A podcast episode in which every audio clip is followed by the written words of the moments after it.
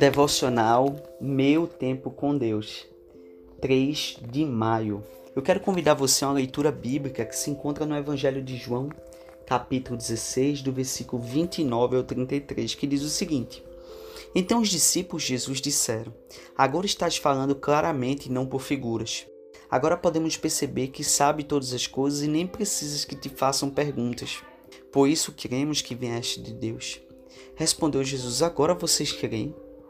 Aproximam-se a hora e já chegou, quando serão espalhados cada um para sua casa.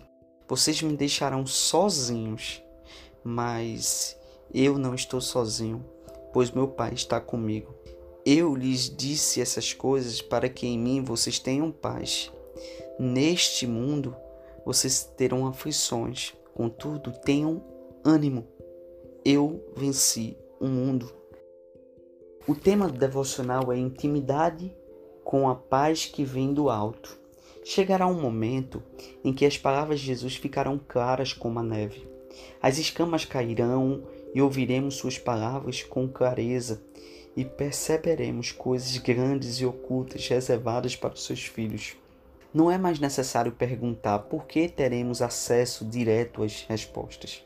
Perceberemos que, por meio dele, todas as coisas foram criadas e que o mundo cabe na palma das suas mãos. Nós precisamos crer, precisamos responder ao chamado daquele que nos dá a paz que excede todo o entendimento do homem. Mesmo que sejamos afastados, quem sabe fisicamente, por vezes podemos até nos sentir só. Quem poderá se esconder daquele que tem as chaves dos céus e da terra? Num raiar de um novo dia ou no entardecer estaremos juntos. Não há lugar onde não somos alcançados pelo seu Espírito.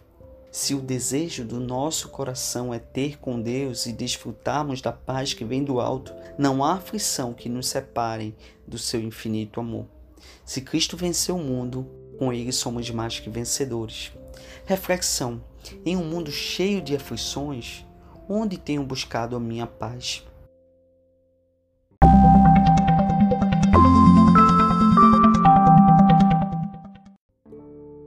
A leitura bíblica anual que a gente tem feito, hoje você pode encontrar em 1 Reis capítulo 14, 15 e dar continuidade à sua leitura, e também Lucas 22, do 21 ao 46.